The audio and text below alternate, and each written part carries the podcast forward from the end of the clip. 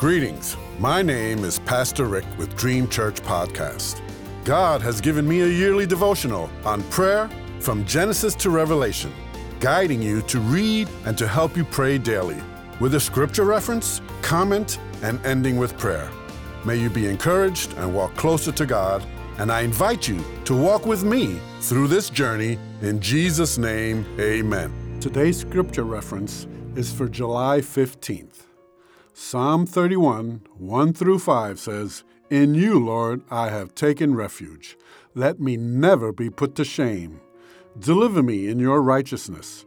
Turn your ear to me. Come quickly to my rescue. Be my rock of refuge, a strong fortress to save me. Since you are my rock and my fortress, for the sake of your name, lead and guide me. Keep me free from the trap that is set for me for you are my refuge. Into your hands I commit my spirit. Deliver me, Lord, my faithful God. Today's comment In you are the first words in this psalm and the most important words with our relationship with God.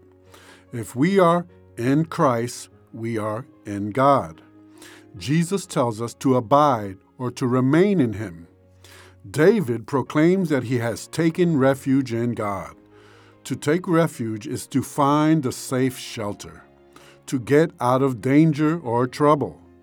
Then he asks to never be put to shame. What a wonderful life to live when there is no shame or to bring guilt upon us. That is the devil's job.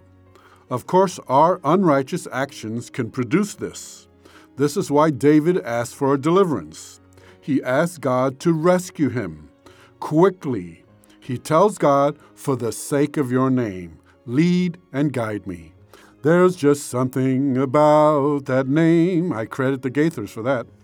There's power in that name. There's healing in that name. Oh, a song is coming to me. Bless that wonderful name of Jesus. Yes, there's power in that name, and there's healing in that name of Jesus. In John 17 11, as Jesus prays for his disciples, he said, Holy Father, protect them by the power of your name, the name you gave me, so that they may be one as we are one. Demons tremble at the name of Jesus. Whenever Jesus confronted a demon possessed a demon possessed man, they came out with a shriek. James 2:19 says, "You believe that there is one God, good. Even the demons believe that and they shudder or they tremble." Jesus quoted verse 5 of this psalm. In fact, they were G- these were Jesus' last words before his death on the cross.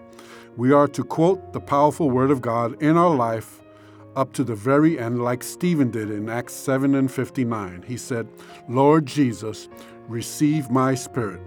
Just as King Jesus quoted Psalm 31 5 in his last breath, which says, Into your hands I commit my spirit. Let us pray. Heavenly Father, thank you for the promise of me being in Christ and me being one in Christ. Thank you for the name that is above every name that at the name of Jesus every knee should bow and every tongue confess that Jesus Christ is Lord.